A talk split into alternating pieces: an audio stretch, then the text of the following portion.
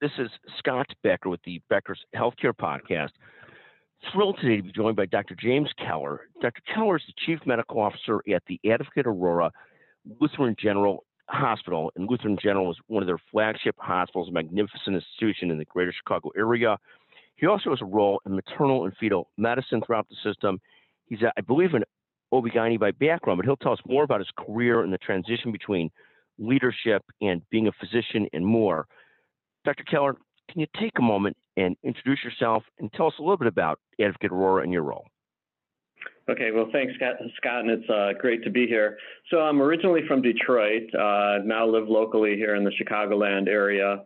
Um, I did undergrad at University of Michigan and then went to medical school at Michigan State University and did a residency in obstetrics and gynecology in Detroit at Sinai Hospital of Detroit and then moved to Chicago um, to do my fellowship in maternal fetal medicine at Northwestern University.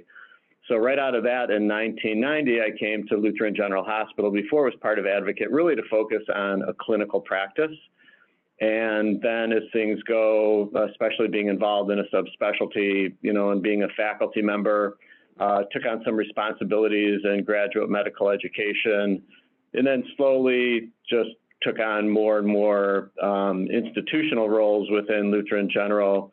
And then when it became part of the advocate healthcare system, took on some more system roles and medical medical group roles.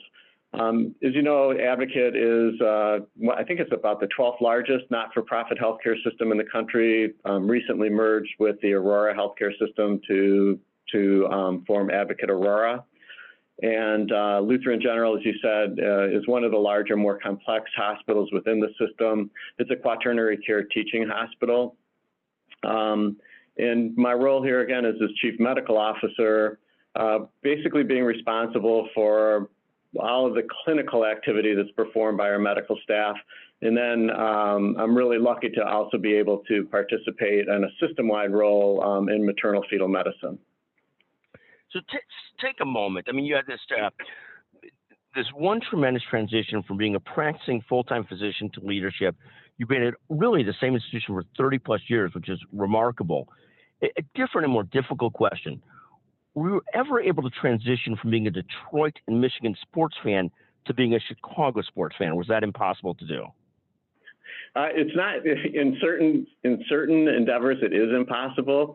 Uh, it certainly wasn't impossible as far as the Lions were concerned, but it, it helped having two sons who were rabid Chicago sports fans. So I'm not one of these people that has to pick one or the other. So still a Detroit fan by heart, but also a big fan of all the Chicago teams. Oh, fantastic! And talk about the transition over the years. I mean, I I know you personally as a very, very good person, a very nice guy, a really smart person. Talk about the transition from sort of, um, you know, leadership eh, or practice, core practice, to leadership, to, to both in the system and also locally. Talk about that transition, what that was like as a professional to start to transition from full time practicing physician into leadership. So I think when I look at, and a lot of um, young emerging leaders ask me this question, this question, you know, how, you know, what's your what was your journey like, and how did you get here? And I, I think that for people of my generation, most of the time the transition into leadership is mainly organic. So you start, and I don't think anybody says on their day on day one that they're going to be the chief medical officer but you, you get a little bit of responsibility and hopefully you do you take that responsibility and you execute on it well and it's noticed. And at the same time you realize sort of the advantages of being involved in leadership. So you know we're not taught this in in medical school or maybe they are a little bit now but it's sort of our, the ability to transition from caring for one person at a time, which is awfully rewarding, to being able to provide care, you know, at, at, a population level. So whether it be, you know, being a department chair and being responsible for 4,000 deliveries a year, or having a system role in maternal fetal health, where you're then ultimately responsible for about 20,000 to 30,000 deliveries per year, and then you realize that the impact that you can have. Um, and also it's a you realize that you you owe something to the institution. Like you said, I've been here for 30 years. I've, I always thought I've been an advocate longer than it was advocate. But um, you realize as you get older that it's time again, not only to pay back to the healthcare system and the physicians and team members that you work with, but also the communities that you serve. And, and, and talk about you've you've dealt with so many interesting issues over the years, both in practice and leadership. Obviously, COVID nineteen, a a really uh, unusual period of time. Well, first tell us what are you seeing with COVID nineteen currently? Are, are we starting to see a surge in the greater Chicago area, or not so bad yet? What are you starting to see there? And then, then more so after that, I'll talk to you about what parts of your career have been particularly interesting or fulfilling. So, you know, the, the COVID thing has been an interesting journey, and it, it sometimes I think it's it started five years ago as opposed to 18 months ago. Um, it seems like it's been with us so long.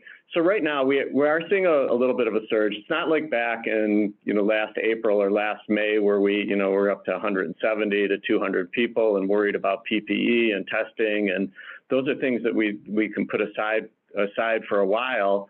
But right now, I think there's a couple of things that we're dealing with with COVID that are a little bit different. There was a little bit of excitement along with the nervousness and the support of the community when COVID first started. And now we have team members that are really um, are uh, are really approaching burnout and resilience is a much bigger issue, not only amongst physicians, but amongst all of our, our nurses and our support staffs. And um, so even though we're dealing with a smaller COVID burden, we're dealing with that COVID burden while we are also trying to play catch up in providing care to the community. So our volumes within the hospital are, are higher than they've ever been. Um, the other issue that we have to deal with is the issue of compassion fatigue, which I have to say that both at the physician level and at the team member level is something that that um, our professionals are really doing a good job of avoiding. But we realize that the majority of the patients that we're seeing in the hospital and in the intensive care unit are, are unvaccinated and could have avoided being here. But it doesn't deter us from the care that we provide.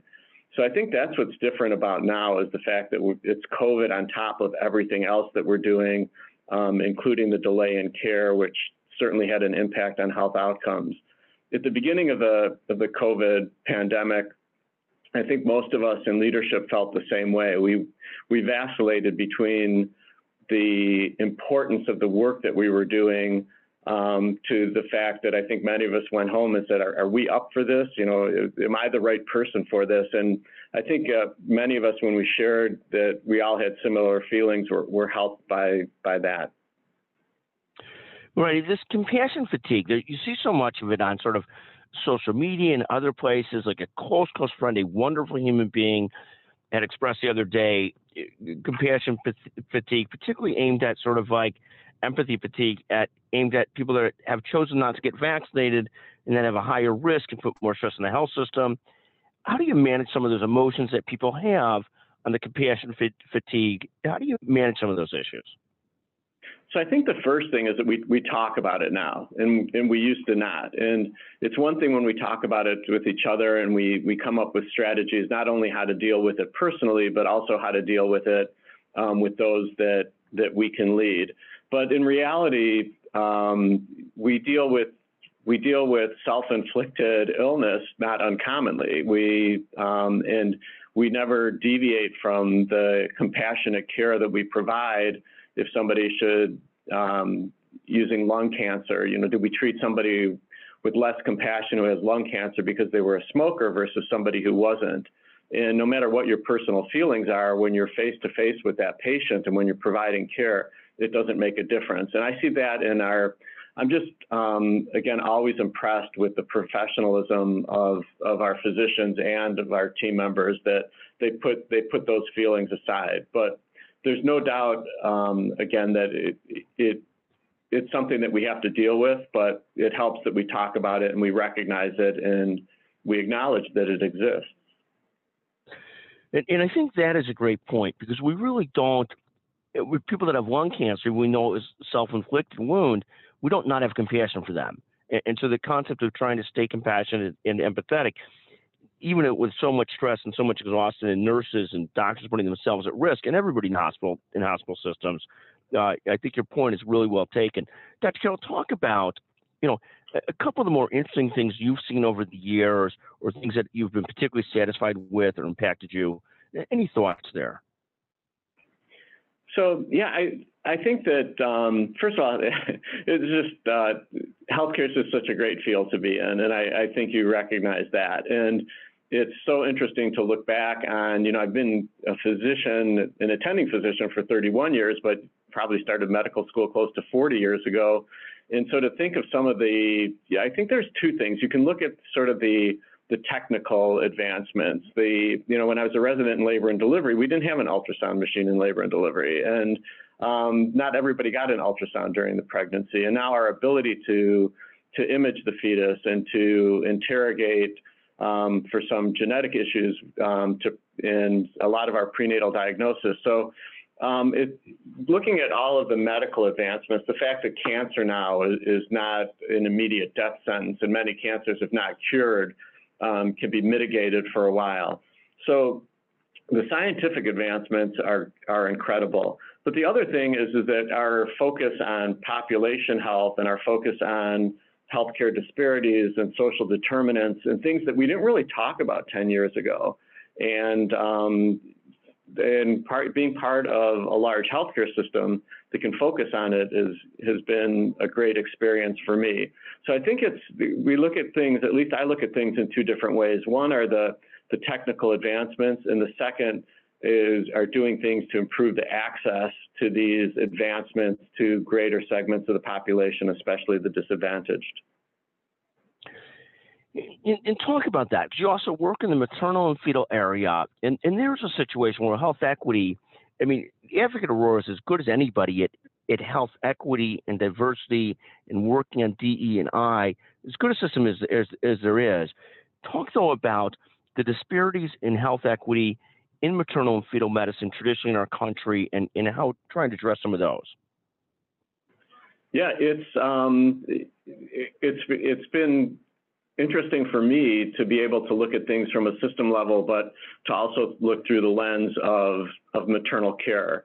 And we know that I, there's probably, as you mentioned, there's no greater disparity in a mortality rate than the difference between the mortality rate in a, in a black mother and a, and a white mother. And um, as much as we try to focus on risk adjustment and could it be um, education, could it be um, financial situations, we have to face the fact that a lot of it is is based on a, a, a, foundation of systemic racism.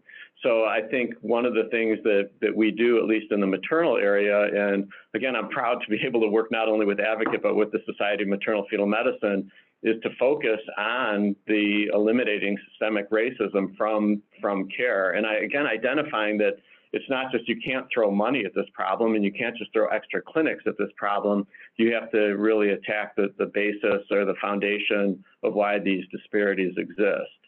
So we do, we have a lot of training, um, again, both at the professional level, but also at the system level and addressing, you know, um, unconscious bias in care and things like that. And and why um, and why is a black woman's pain addressed differently than a white woman's pain? And we've got people way smarter than me working on that issue, Scott. Well, the, the only person I know that's smarter than the both of us, there's actually a ton of people that are smarter than me, but the only person I know that's in the same category as you is our friend uh, David. So we we appreciate your thoughts on this and this concept of people way smarter than you working on this. But there aren't that many. You're actually a brilliant, brilliant person, and, and I appreciate your empathy and care for what you do, uh, not just being a great physician, but deeply caring about the entire community. Um, Dr. Keller, always a pleasure to get to visit with you. Um, thank you for um, joining us today on the Becker's Healthcare Podcast. Thank you very much. Thank you, Scott.